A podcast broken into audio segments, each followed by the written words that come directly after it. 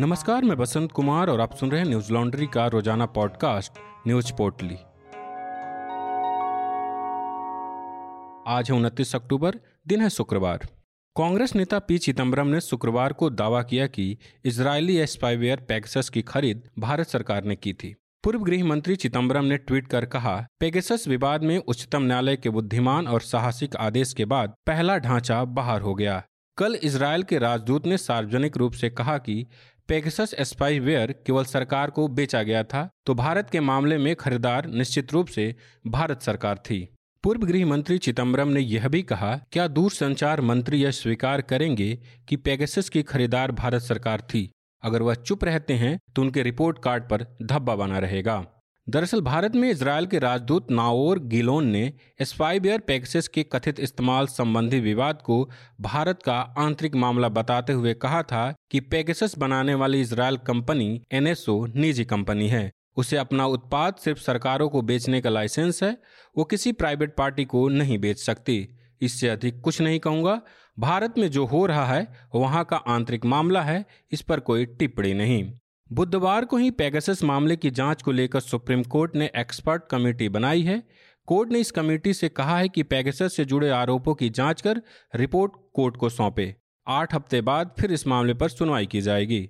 इससे पहले फैसला सुनाने के दौरान C J I N B Ramana ने कहा था कि हमने लोगों को उनके मौलिक अधिकारों के हनन से बचाने से कभी परहेज नहीं किया। निजता केवल पत्रकारों और नेताओं के लिए नहीं, बल्कि आम लोगों का भी अधिकार है। कोर्ट ने फैसला सुनाते हुए केंद्र सरकार को फटकार भी लगाई थी। कोर्ट ने कहा, केंद्र को बार बार मौका देने के बावजूद उन्होंने सीमित हलफनामा दिया जो स्पष्ट नहीं था। अगर उन्होंने स्पष्ट किया होता तो हम पर बोझ कम होता। दरअसल पेगासस मामले की स्वतंत्र जांच के लिए कई याचिकाएं सुप्रीम कोर्ट में दाखिल की गई थी। आरोप है कि सरकारी एजेंसियां द्वारा प्रतिष्ठित नागरिकों, पत्रकारों, वकीलों, राजनेताओं और लेखकों पर पेगासस स्पाईवेयर का उपयोग करके कथित तौर पर जासूसी करवाई गई थी। भारत से भी इसमें कई लोग शामिल थे, जिसमें पत्रकार, विपक्ष के नेता और दूसरे अन्य लोग थे। रिपोर्ट आने के बाद भारत सरकार ने जासूसी कराने से इनकार किया था। हालांकि यह बात बार बार कही गई कि सॉफ्टवेयर को किसी भी प्राइवेट संस्थान को नहीं बेचा जा सकता है। नियंत्रक एवं महालेखा परीक्षक यानी कैग के पूर्व प्रमुख विनोद राय ने टू जी स्पेक्ट्रम आवंटन मामले में कांग्रेस के पूर्व सांसद संजय निरूपम से माफी मांग ली है। दरअसल राय ने अपनी किताब में निरूपम के नाम का जिक्र उन सांसदों के साथ किया था जिन्होंने कैग की रिपोर्ट में पूर्व प्रधानमंत्री मनमोहन सिंह का नाम नहीं लेने के लिए कथित तौर पर दबाव डाला था। राय ने न सिर्फ इसका जिक्र अपनी किताब में किया, बल्कि अर्णव गोस्वामी समेत दूसरे पत्रकारों को दिए गए इंटरव्यू में भी निरूपम का नाम लिया था, जिसके बाद निरूपम ने राय के खिलाफ मानहानि का मुकदमा दायर किया था। अब बिना शर्त राय ने माफ़ी मांग ली है। पटियाला हाउस में मेट्रोपॉलिटन मजिस्ट्रेट की अदालत ने इस माफ़ी को स्वीकार कर लिया और निरूपम का बयान दर्ज कर मामले का निपटारा कर दिया है। एन डी टी वी की रिपोर्ट के मुताबिक अपने माफ़ीनामे में राय ने लिखा कि मैंने अनजाने में और गलत तरीके से संजय निरूपम के नाम का उल्लेख उन सांसदों में से एक के रूप में किया था जिन्होंने लोक लेखा समिति की बैठक में या संयुक्त संसदीय समिति की बैठक से इतर टू जी स्पेक्ट्रम आवंटन पर कैग की रिपोर्ट से तत्कालीन प्रधानमंत्री मनमोहन सिंह का नाम बाहर रखने के लिए दबाव डाला था। माफीनामे में आगे लिखा गया, मैं समझता हूं कि मेरे बयान से संजय निरूपम, उनके परिवार और उनके शुभचिंतकों को ठेस पहुंची है और इसके लिए मैं बिना शर्त माफी मांगना चाहता हूं। मुझे उम्मीद है कि संजय निरूपम मेरी बिना शर्त माफी पर विचार करेंगे और स्वीकार करेंगे और इस मुद्दे को बंद कर देंगे। ट्विटर पर राय का माफीनामा साझा करते हुए संजय निरूपम ने लिखा कि उन्हें टू जी स्पेक्ट्रम और कोयला ब्लॉक आवंटन पर कैग की रिपोर्टों को लेकर देश से माफी मांगनी चाहिए। दरअसल कैग ने अपनी रिपोर्ट में बताया था कि टू जी स्पेक्ट्रम और कोयला ब्लॉक आवंटन में भ्रष्टाचार हुआ है, जिसके बाद विपक्ष ने इसे मुद्दा बनाया, जिसकी परिणति कांग्रेस सत्ता से बाहर हो गई। कैग जब यह रिपोर्ट दे रहा था तब उसके प्रमुख राय ही थे। हालांकि टू जी स्पेक्ट्रम और कोयला ब्लॉक आवंटन दोनों ही मामलों में भ्रष्टाचार साबित नहीं हुआ। अब जब राय ने निरूपम से माफी मांगी है तो कांग्रेस ने उनसे देश से माफी मांगने की मांग की है। एन डी टी वी की खबर के मुताबिक कांग्रेस प्रवक्ता पवन खेड़ा ने राय को देश से माफी मांगने की मांग की है। खेड़ा ने कहा, हम मांग करते हैं कि पूर्व सी ए जी विनोद राय पूरे देश से माफी मांगे। उन्होंने टू जी मामले में गंभीर आपराधिक षड्यंत्र रचा था, उससे अब पर्दा उठ रहा है। विनोद राय मुख्य षड्यंत्रकारी थे, वो कठपुतली थे। अब उन्हें स्वीकार किया कि मैंने इस मामले में झूठ बोला था। देश भर में कोरोना के नए मामलों में उतार चढ़ाव के बीच एक बार फिर वृद्धि दर्ज की गई। केंद्रीय स्वास्थ्य और परिवार कल्याण मंत्रालय ने बताया कि देश में बीते चौबीस घंटे में चौदह हजार तीन सौ अड़तालीस नए मामले आए हैं। वहीं इस दौरान आठ सौ पाँच लोगों की मौत हो गई, जिसके बाद अब तक मरने वालों की संख्या बढ़कर चार लाख संतावन हजार एक सौ इक्यानवे हो गई है। पिछले चौबीस घंटों में तेरह हजार एक सौ अंठानवे मरीज ठीक हुए। इस तरह कुल रिकवरी तीन करोड़ छत्तीस लाख सत्ताईस हजार छः सौ बत्तीस हो गई। वहीं सक्रिय मामले कुल मामलों का एक प्रतिशत से भी कम है, जो इस समय शून्य दशमलव चार सात प्रतिशत है। यह मार्च दो हज़ार बीस से अब तक के न्यूनतम स्तर पर है। अभी भारत में कुल सक्रिय मामले एक लाख इकसठ हजार तीन सौ चौंतीस हैं। वहीं साप्ताहिक पॉजिटिविटी दर एक दशमलव एक आठ प्रतिशत है, जो पिछले पैंतीस दिनों से दो प्रतिशत से कम पर बना हुआ है। वहीं दैनिक पॉजिटिविटी दर एक दशमलव एक दो प्रतिशत है, जो पिछले पच्चीस दिनों से दो प्रतिशत से कम पर बना हुआ है।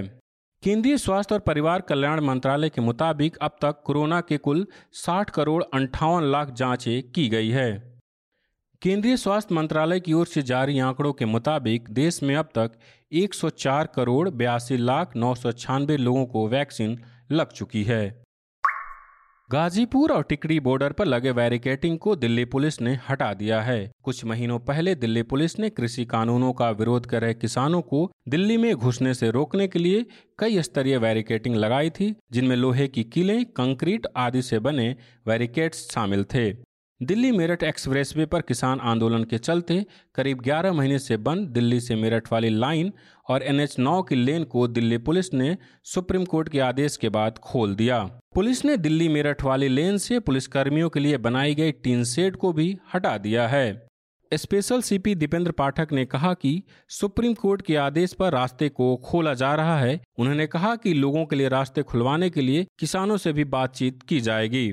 भारतीय किसान यूनियन के नेता राकेश टिकैत ने बैरिकेडिंग हटाने के फैसले पर कहा, प्रधानमंत्री ने कहा था कि किसान अपनी फसल कहीं भी बेच सकते हैं। रास्ते खुलेंगे तो हम भी अपनी फसल को बेचने संसद में जाएंगे। पहले हमारे ट्रैक्टर दिल्ली जाएंगे।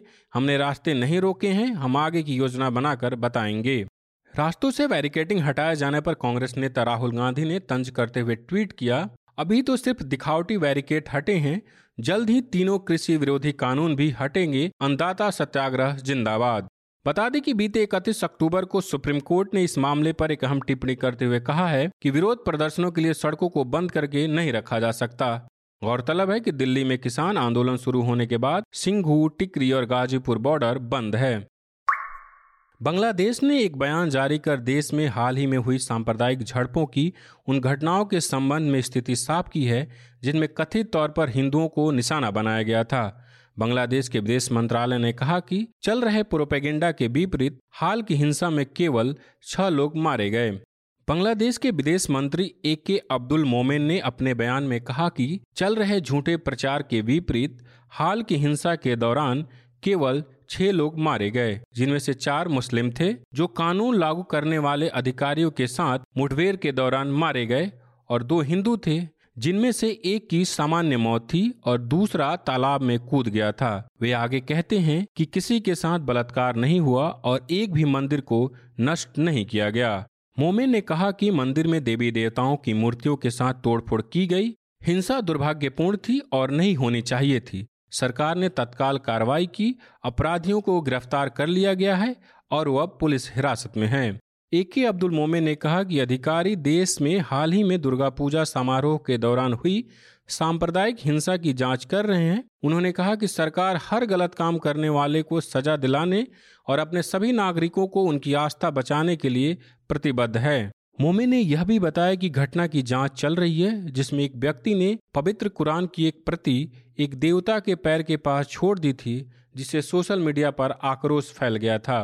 बांग्लादेश के सूचना और प्रसारण मंत्री एम हसद महमूद द्वारा गुरुवार को कहा गया था कि पाकिस्तान के करीबी तत्व, जिन्होंने उन्नीस सौ इकहत्तर के मुक्ति संग्राम का विरोध किया था, वे अपने देश में सांप्रदायिक वैमनस्य पैदा करना चाहते हैं। उन्होंने जोर देकर कहा था कि धर्मनिरपेक्षता राष्ट्र और उसके संविधान की मार्गदर्शक भावना बनी हुई है। इस बयान के बाद अब विदेश मंत्रालय का यह बयान सामने आया है। बता दें कि बांग्लादेश के अलग अलग शहरों में हुई सांप्रदायिक हिंसा के कुछ दिनों बाद वहां के धार्मिक समूहों के बीच तनाव की खबरें सामने आई।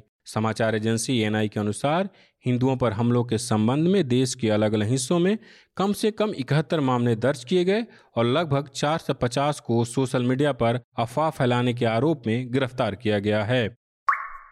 बीते साल चौदह सितंबर को उत्तर प्रदेश के हाथरस की रहने वाली एक दलित लड़की की सामूहिक रेप के बाद हत्या कर दी गई। यह मामला दिन ब दिन नया मोड़ ले रहा है। रोज यह केस और उलझता जा रहा है। हमारे साथी रिपोर्टर निधि सुरेश इस रिपोर्ट पर लगातार काम कर रही हैं और हर मौके पर इससे संबंधित खबरें आप तक लाती है।